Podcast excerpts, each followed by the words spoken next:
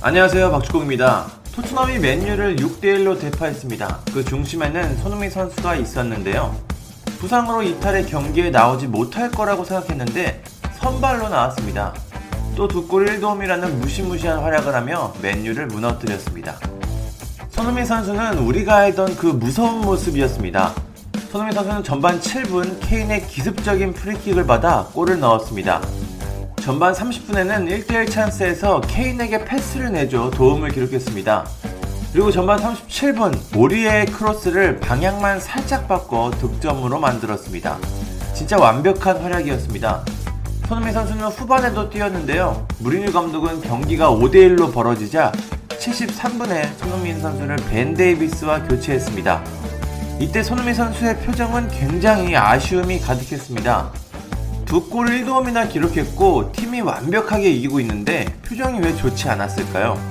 그건 바로 손흥민 선수의 엄청난 승부욕 때문입니다. 손흥민 선수가 이번 경기에서 두 골 1도움을 기록했지만 사실은 더 많은 골과 도움을 기록할 수도 있었습니다. 굉장히 몸 상태가 좋았기 때문이죠. 이는 본인이 가장 잘 알고 있을 겁니다. 또 라멜라의 완벽한 패스를 받아 골키퍼와 1대1 찬스를 만들었지만 볼 터치로 놓친 적이 있어 헤트트릭의 기회를 날렸습니다. 손흥민 선수 본인도 이렇게 놓친 기회들을 떠올리며 아쉬움이 표정에 나온 것 같습니다. 두 골과 헤트트릭은 분명 다르기 때문이죠. 손흥민 선수는 이번 경기에서 두 골을 넣으며 다시 득점 공동 1위로 올라섰습니다. 에버튼의 칼버트 루인이 손흥민과 함께 6골을 기록 중입니다. 손흥민 선수가 맨유전에서 헤드트릭을 퍼부었다면 득점 단독 1위가 될 수도 있었습니다. 손흥민 선수는 더 뛰고 싶었지만 무리뉴 감독은 그를 불러들였습니다.